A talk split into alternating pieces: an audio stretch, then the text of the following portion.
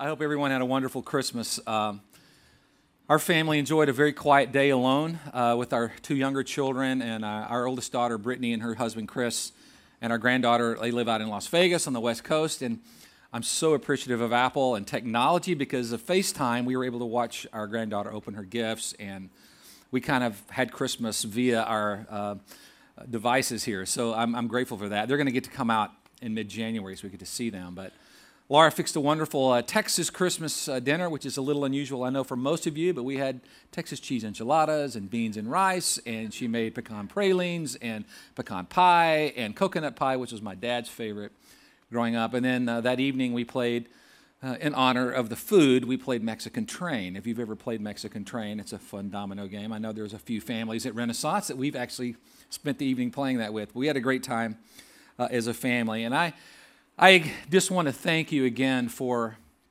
inviting your friends and your neighbors and your family members to be a part of our concerts. Over the six concerts, we had 1,300 people, over 1,300 people attend, which is just incredible.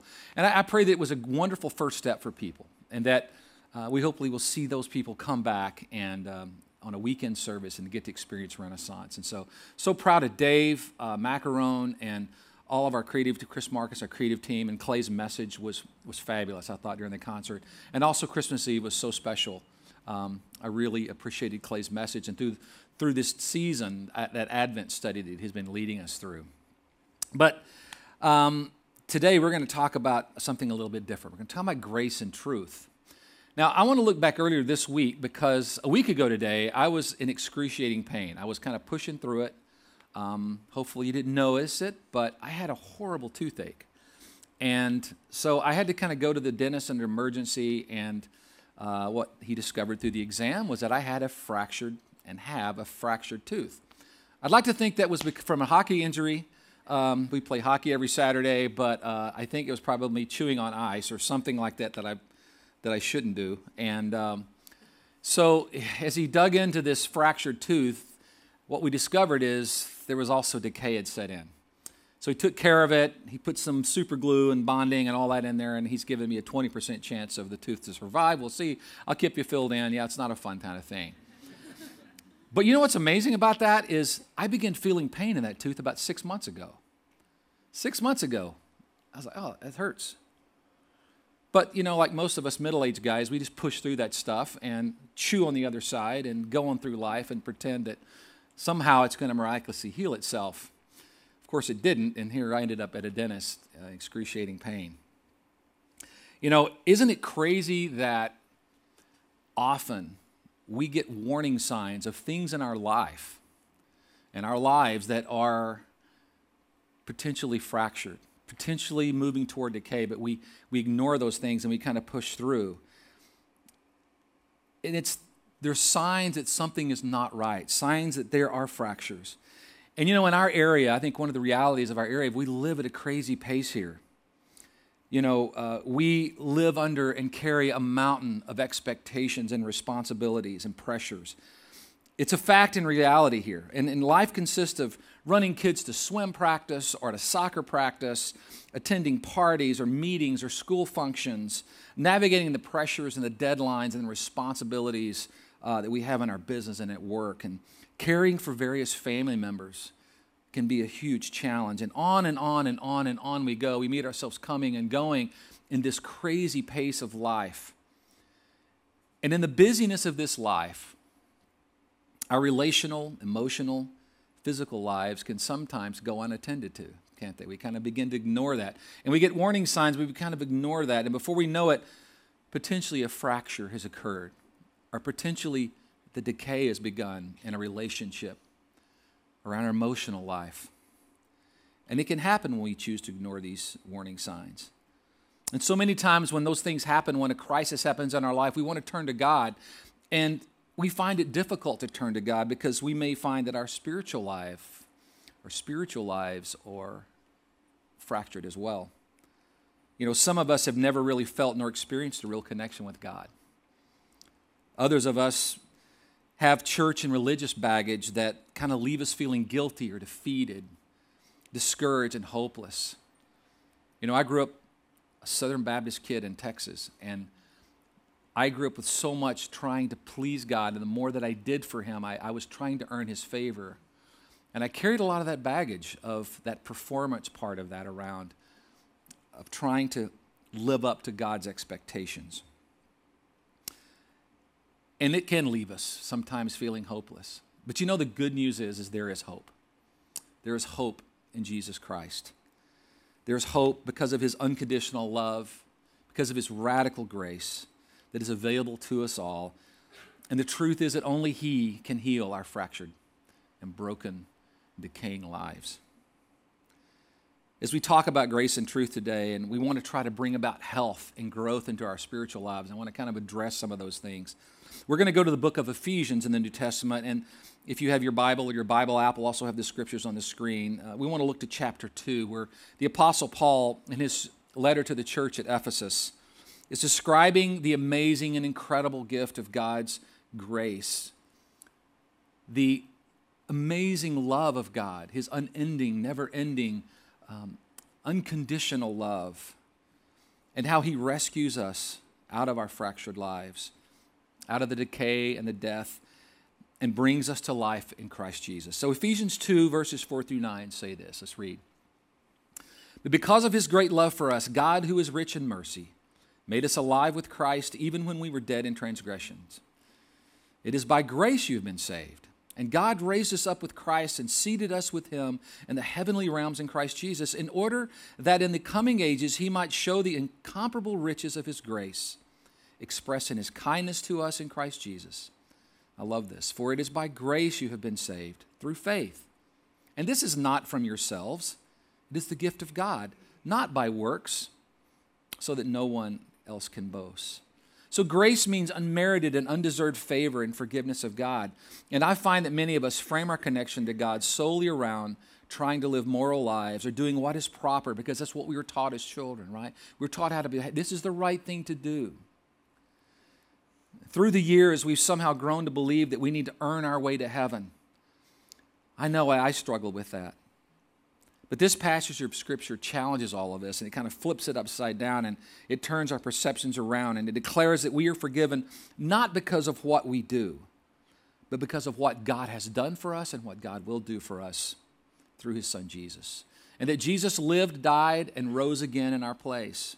And His goodness and His rightness is transferred into our account, into our lives. Christianity is not about earning your way to God, but about believing and acknowledging Jesus as Savior, accepting and embracing His saving grace, and receiving the unmerited gift of salvation that brings eternal life in heaven and a life of purpose here on earth. I want us to think back to this past April. We were fortunate to have Lee Strobel come here to Renaissance, and Lee shared his incredible story. And Lee shared a formula that uh, was based out of uh, John 1:12. And I want to read the scripture first before I share the formula. You may remember this, but uh, John 1:12 says this, "But as many as received him, to them he gave the right to become children of God, even to those who believe in his name." So it's not about just believing in Jesus, it's about receiving the free gift of salvation and eternal life so that we can become children of God. So Lee's equation that he put was believe plus receive equals become. When we fully embrace this equation of believing, receiving, and becoming can radically change our lives. So many of us talk about, I've, I've always believed in Jesus, but we've never received that free gift of salvation so that we can truly become a child of God, growing uh, to pursue Him our whole lives. We can grow in our understanding of God's love and His gift of grace to us and, and just not believe it. But we need to fully receive it. So, how do we grow and experience spiritual growth and joy in our lives? Well, first, I would say, as we look at God's amazing grace, we need to be amazed by God's grace. Most of you know the hymn Amazing Grace. That song is probably the most recognizable um, song, maybe in the English language. I'm not sure, but I know it's been a favorite of mine through the years. And uh, it was written by John Newton and William uh, Cowper in 1769, and Newton wrote the words with the message that forgiveness and redemption are possible regardless of sins committed, and that the soul can be delivered from despair through the mercy of God. Newton wrote these words from personal experience. He was involved in the Atlantic slave trade. He was a slave trader, which is a horrible thing to be a part of. And in 1748, a violent storm on the seas battered his sailing vessel so severely that Newton cried out to God for mercy. It was a moment that marked his spiritual conversion. So imagine how profound the words were that came from a former slave trader who knew the ugliness of his life before, but also had known the amazing radical grace of God in his life. And that from this man, from his heart, who was a wretch in the true sense of the word, who was saved by God's amazing grace, came the words that we all know Amazing grace, how sweet the sound that saved a wretch like me. I once was lost, but now I'm found. I was blind, but now I see. It's a beautiful picture.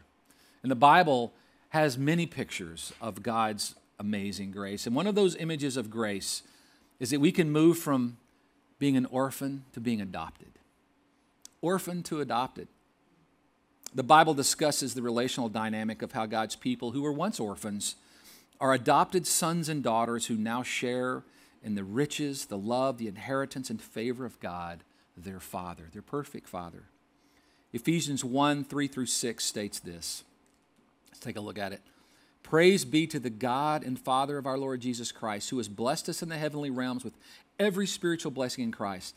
For he chose us in him before the creation of the world to be holy and blameless in his sight. In love, he predestined us for adoption to sonship through sons and daughters through Jesus Christ, in accordance with his pleasure and will, to the praise of his glorious grace, which he has given freely, freely given us in the one he loves. You know, adoption is a, a very special word, word, to our family. Um, our oldest daughter, Brittany, uh, she's 32, and uh, it was a real miracle that she was born. Doctors had told us we would never have kids. Laura had a pituitary uh, adenoma that was preventing that. And she went on an experimental drug protocol program for a year at University of Texas Medical Center. We tried that for a year, and uh, it seemed nothing worked. But a few months later, miraculously, we found out Laura was pregnant with Brittany. So as we celebrated her birth and saw God's goodness through that, we began to pray for more children. And it was 14 years of prayer that actually um, happened many times in our small group that we were a part of when we were living in Nashville at the time, when I was doing the music business and touring. And I remember week after week in our small group, those small group um, friends gathering around us and praying that God would bless us with more children.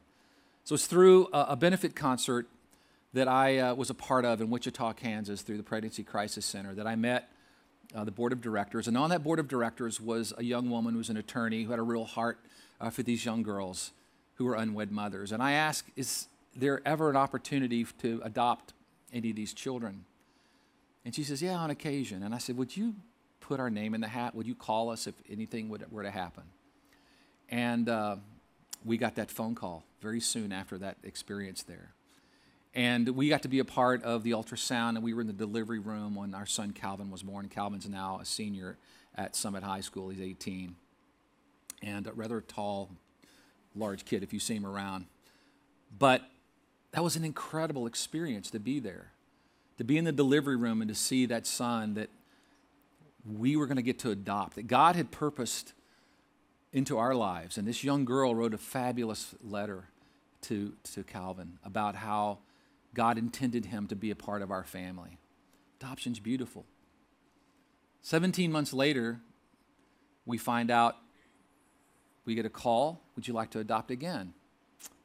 And we got Brooke. Brooke is 17 almost, will be 17 in March, is a junior at Summit High.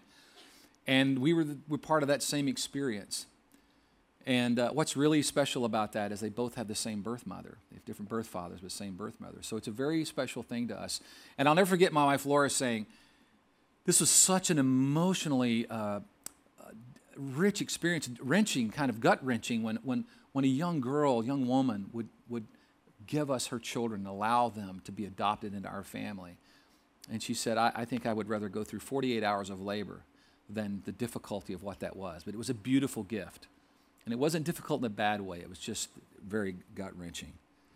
And so we began to pray as these both of them when they were before they were born that God would take our family heritage. I, I was blessed to grow up with parents, as was Laura, and I had both sets of grandparents, one set of great grandparents, and a great grandmother most of my childhood and uh, up into my teen years of growing up. All incredible, uh, godly people who loved God and were strong Christians. Laura had the same kind of upbringing. And so, because of that heritage of faith and blessing in our life, we begin to pray that whatever those blessings were, that God would somehow instill that into Calvin and Brooke's life. And so that became a very important thing to us because through all that experience, God showed me so much about Himself as Father to me and how that I am adopted into his family, into his kingdom. And when we believe in Jesus Christ and receive him as Lord and Savior, we become a part of that family. It's not just believe, but to receive that. We get to be adopted right into that family. We are adopted by his undeserved favor, grace, and gift of salvation. It's very powerful to us. So we are orphaned to adopted. But not only do we move from being orphaned to adopted, but we also move from death to life. Paul states in Ephesians 2, verses 4 and 5, how we were dead in our transgressions and sin before coming to Jesus. But because of his great love for us, it says, God, who is rich in mercy, made us alive with Christ even when we were dead in transgressions. It is by grace you have been saved. It's because of God's unconditional love and his amazing grace that we are saved and brought to life out of death because He's rich in mercy. He takes our fractured lives and He heals us and He brings us to life through His Son, Christ Jesus. And we not only move from death to life, but we also move from darkness to light. You know, time and again, the Bible uses language of how we were once darkness and that God made His light shine on and through us. In Ephesians 5, verse 8, it says, For you were once darkness, but now you were light in the Lord live as children of light. So without God, you see, we walk and live in darkness. Our hearts, our minds, our souls are in darkness. Thus, it is by the grace of God and His light that is shined on us. And we're not only saved from darkness when we believe in Jesus, but we receive the free gift of salvation and we become a child of God. Again, there's that believe, receive, and become. We are also saved to something. We are saved to shine brightly in our world. We can shine brightly through the challenging seasons of life. We can choose to live differently. We can experience joy and warmth and happiness in God that we never thought possible when we were living in darkness. And I really believe that's the calling of us as a church. You know, we think about this church setting in Summit, which is like the high point, it's the peak, that God can shine His light through each of our lives into the lives of our friends and neighbors. And we can see God do powerful things and mighty things in our communities, our, our local communities. I really believe that. Really, really grateful for that. Believe that God is going to do that. Mm. In Matthew 5, verse 14 through 16, uh, kind of talks about that. And I think about Summit being kind of a city on a hill. You are the light of the world. A town built on a hill cannot be hidden. Neither do people light a lamp and put it under a bowl. Instead, they put it on a stand, and it gives light to everyone in the house. So, in the same way, let your light shine before others, that they may see your good deeds and glorify your Father in heaven. When we allow God's light to shine on the dark and fractured places of our lives, His light brings healing, His light brings rightness to our lives. Man, I, I want us to embrace that. When He his light shines on those dark and fractured places where maybe the decay is setting in. He's able to bring healing and rightness into our lives. When we intentionally pursue a growing relationship with Jesus Christ, the natural byproduct of that growth is that light, His light, will shine brightly through each area of our lives, turning those dark places, those fractured places, to light and be healed. And as a church, we can be that. I believe that.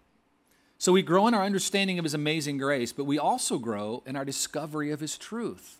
Talk about grace and truth. So we need to discover God's truth.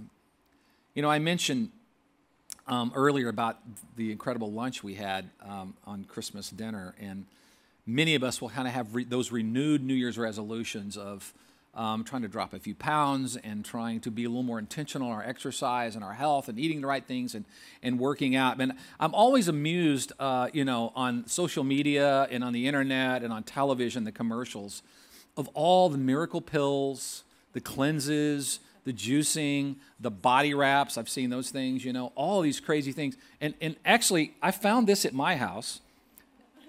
Um, anyone remember these?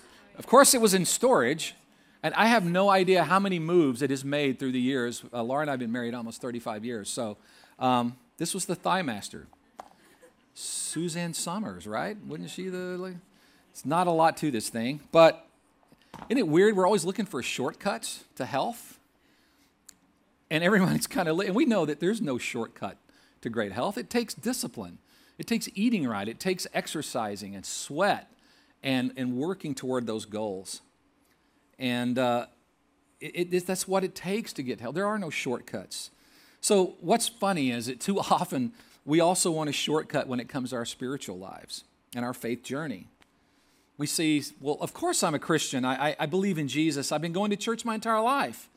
My parents were Christians. I, I, read my, I read my Bible and I pray and I give offerings and I volunteer and I help the homeless and I give gifts to children and I attend services a couple of times a month. And, you know, so we do and we say all of the right things. And I would say what we do is we try to cross, I've been so guilty of this. We cross every religious T and dot every little I that we think is appropriate when it comes to our church life. But the fact is, real, real spiritual growth is a lifelong process. It can be very difficult and painful because real spiritual growth means surrender. It means letting go. It means entrusting into the hands of God some things that we've tried to hold on to tightly. And that's tough for us. That can be very painful and difficult for us. We must allow Him into our fractured and decaying, the decaying parts of our hearts in order to let the Holy Spirit do the work that needs to be done. There have been so many things in my life that God has had to get in there and work on. Back in the late 80s, I wrote a song called The Chisel. And it was all about being kind of the clay in the potter's hand. And, and the, the, the chorus said, Bring on the chisel if that's your desire. If you think I need it, Lord, I'll go through the fire. If I'll be like Jesus and this is required, Father, I want the chisel. And sometimes this surrendering in our lives is, can be a very painful thing as we, all right, God, you do your work in my life and you show me those things that I need to change and reveal that into my life. You know, it's even possible to become a Christian, to come to Jesus Christ, to accept his forgiveness and his gift of salvation, but yet never really allow him to come in and to do the restorative work that he wants to do. To really come in and to heal and to restore and put back together those fractured parts of our lives, sometimes of our histories. You can be a Christian and you can be miserable. You can be life draining. You can be a negative person. I've known a few of those people. I'm sure you have. Unfortunately, I grew up in the church and I saw so many of them in the church. Also, unfortunately, I've been one of those people before. But the Christian life is just more than coming to Christ and accepting his forgiveness, which is his grace. It's also about entering into a lifelong process of being changed by God, his truth. We desperately need this balance of grace and truth in our lives. And we experience and embrace God's radical grace in our lives that he is all forgiving and loves us unconditionally. But too often, this sense of grace we somehow take on as some kind of a, of license or permission to go on living our lives as, as we always have. And we li- live, end up living, continue living our sin and our dysfunction in our lives. Romans 6, 1 through verses 1 and 2 kind of address this. And I want you to know that I'm all about a grace culture in a church. That's one of the things I love most about Renaissance. One of my values in my life plan, when I did my life plan, was that I have to be a part of a church that has a grace culture. A culture where people, all people, are accepted, no matter where they've come from, where they are in their life, what they've done, the questions they have, that they're all welcome. And that is the heart of this church. And so I, I really love that. But too often, again, we can ignore, we can accept this grace, but continue on in our lives in the same old way, committing the same old sin, living in the same dysfunction. But this verse in Romans, these two verses really address this. So, what shall we say then? Shall we go on sinning so that grace may increase? By no means. By no means. Other, other translations, let it not be so. May it not be so. We are those who have died to sin, so how can we live in it any longer? So we don't want to go on sinning so that grace can increase more. We must embrace God's truth as well as His grace. So if we've died to sin, how can we? Why should we? Or why would we want to continue in our sin? You know, our mission at Renaissance is to be a local church to our local communities, helping our friends and neighbors explore and experience a growing relationship with Jesus Christ. We're about helping people become the kind of people that God would desire for them to be. Paul prays this prayer for this church at Ephesus in verses 16 out of chapter 3. I pray that out of his glorious riches he may strengthen you with his power through his spirit in your inner being, so that Christ may dwell in your hearts through faith. And I pray that you, being rooted and established in love, may have power, together with all the Lord's holy people. I love this to grasp how wide and long and high and deep is the love of Christ, and to know that this love that surpasses knowledge, that you may be filled to the measure of all the fullness of God. Paul prays that we as Christians should be strong in our faith through the power of his Spirit. And an amazing part of this verse is comes when we ask, well, how much strength? The answer, the abundance of strength that comes from God's unimaginable glory and his unlimited resources. The word the Bible says his glorious riches. The glory of God may be viewed as the sum total of all his characteristics because God himself is infinite and eternal. His glory is inexhaustible. And it's according to this inexhaustible, all powerful God that He will provide for us. The early followers we see in the Bible with Jesus, they, they devoted themselves to learning. They devoted themselves to growing and maturing. And that is why we teach the Bible here at Renaissance. I want you to know that Clay and I and our staff, we are committed to preaching and speaking the true word of God through, his, through the Bible, and then to bring the gospel into every area of our lives and in our community. We are committed to that. We don't just read the Bible to get God into our lives, we read the Bible to get our lives aligned with God. The Bible draws us into His reality, and I believe that God wants us as a church to grow and to mature spiritually. Friends, I believe that. So I want to encourage you to read your Bible daily.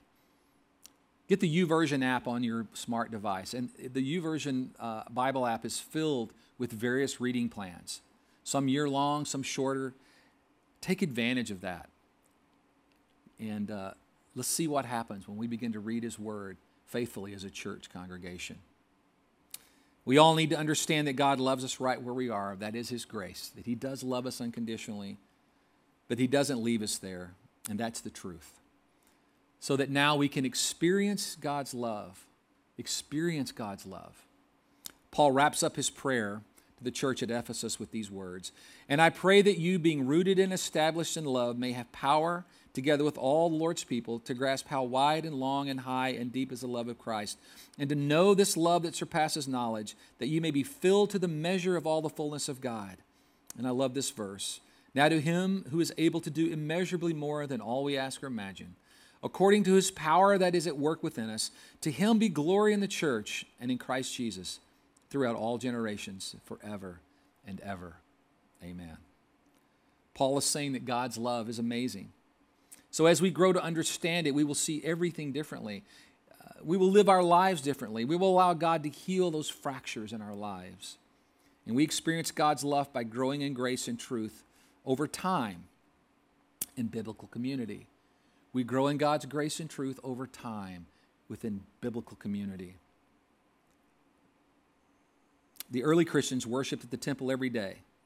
That was where they had their larger gatherings, and they gathered in homes for meals and communion. It says they, they shared what they had with one another.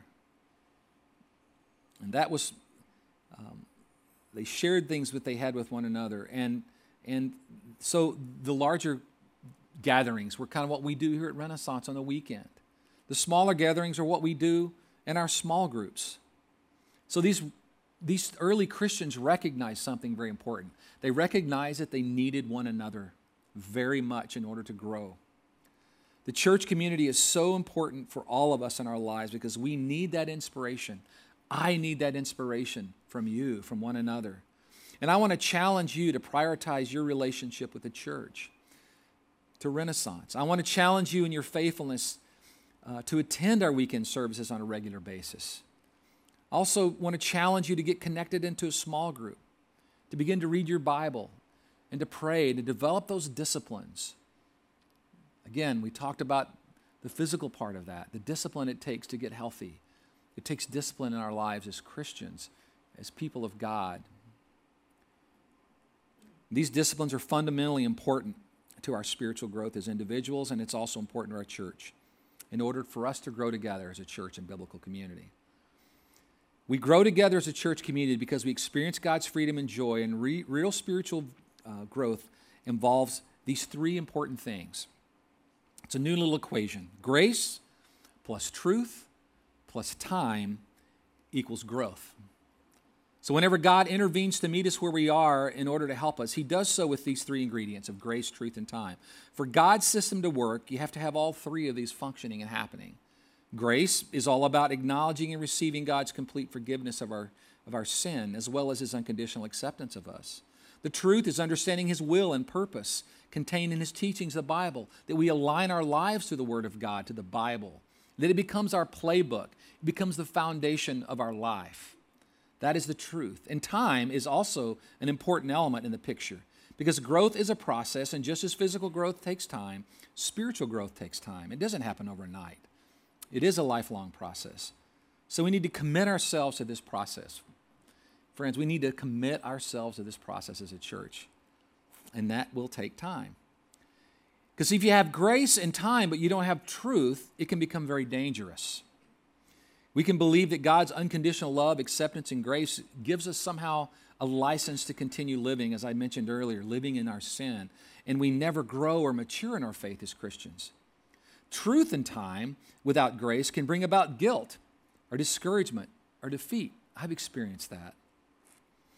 Grace and truth together without time will give you a vision and then not have you reach the completion of that vision. They all must go together. And what's really great is you don't have to do it alone. We don't have to do this alone. God wants to do this with one another. He wants us to do this in, in community. And that's something that I love about our church is that we love gathering together. We love coming to the concerts or the Super Bowl party and, and, and connecting together. And God wants to use those kinds of connecting opportunities we have as a church family to grow and develop in our faith and to make it more than just having a party, but that we really do life together and we dig deeper and grow in His Word. We need each other, and we need to remind each other of God's grace in our lives as a church. We need to embrace God's truth and speak truth to one another in love, of course. And we need to encourage each other to be patient since spiritual growth does take time. And Renaissance family, my prayer for us is 2014 winds down and we enter into 2015. My prayer is that we will experience and grow in God's grace, His love, and His truth. It beats in my heart to see us grow and to mature. I think our greatest year is ahead of us. And we are committed through our small group ministry. I want to, I, I want to encourage you, get connected into a small group. You can drop by the info center, talk to me. We would love to get you connected. We'll connect you with our spiritual formation team that will help you find a place to get involved. The next time we have the next round of the project, if you've never attended that, I want to encourage you to do that. We should be having a project in the next few months. It's a great four week opportunity to kind of take a look at what God's story is and how our stories intersect with His story. All of these things we do for a purpose, and our purpose is to help us explore and experience and develop a growing, thriving, healthy relationship with Jesus Christ. And that we recognize that He is our healer, our restorer. He can come in and shine His light on those dark, decayed, fractured parts of our lives. And so it would radically change our lives in every area of our life. That's what's great about the gospel. You bring the gospel into each area of your life, it brings fruit, it brings great change and impact. And I, I think about what this church could be with the lives of our people fully devoted to Jesus Christ, His light shining through them. What kind of literally world impact could happen? We have world changers in our church. What could happen? How could God use that in a powerful way for His kingdom to advance it? So I just want to encourage us in that. I know that's my heart, and I'm committed to that. I know Clay and our team, our staff, we are committed to that. We are grateful for you, and uh, we want to see God do a great work in our life as we grow in our grace and understanding of His amazing, radical grace, His unconditional, accepting, never ending love, and this truth of who He is. Let's bow together. You know, perhaps you've been in your life and you've always believed in Jesus, but is that equation that Lee Strobel shared with us, you've never really received the free gift of salvation. And your life has been nothing but trying to measure up and do all the right things and dot your religious I's or you're crossing your T's. And it, I've done all these things, but yet you still don't have that personal relationship because you've never received Him. You've never received the free gift of salvation so that you could become a true child of God. I want you to know you can, you can make that decision. We would love to pray with you. I'll be around afterwards, or you can reach out via email. We'd love to connect with you. I know it's a process, but I just want to encourage you to make that decision in your life. And those of you who are Christians, I just want to encourage us all to be committed to growing in Christ, growing in His truth, seeking His word, growing together in community, being committed to to the mission of this church and to see it be a light to our community and to the lives of our friends and our neighbors and our family. Let's pray together. Father, we love you. We thank you for the truth of your word. We thank you for the promise. And that God, your grace was so amazing, so incredible that you would send your son Jesus to die a, a death on a cross for our sin. God, that you sent him to our world Father, so that we could get into your world. So, God, may we receive the fullness of your, of your free gift of salvation so that we can become a true child of God. And, God, help us in our growth, spiritual maturity, and growth in pursuing the things of God and pursuing your word and growing together in community and learning to do life and to care for one another. God, I thank you for this church. That for these 12 years or so, God, how there, it was poured upon uh, the vision of this.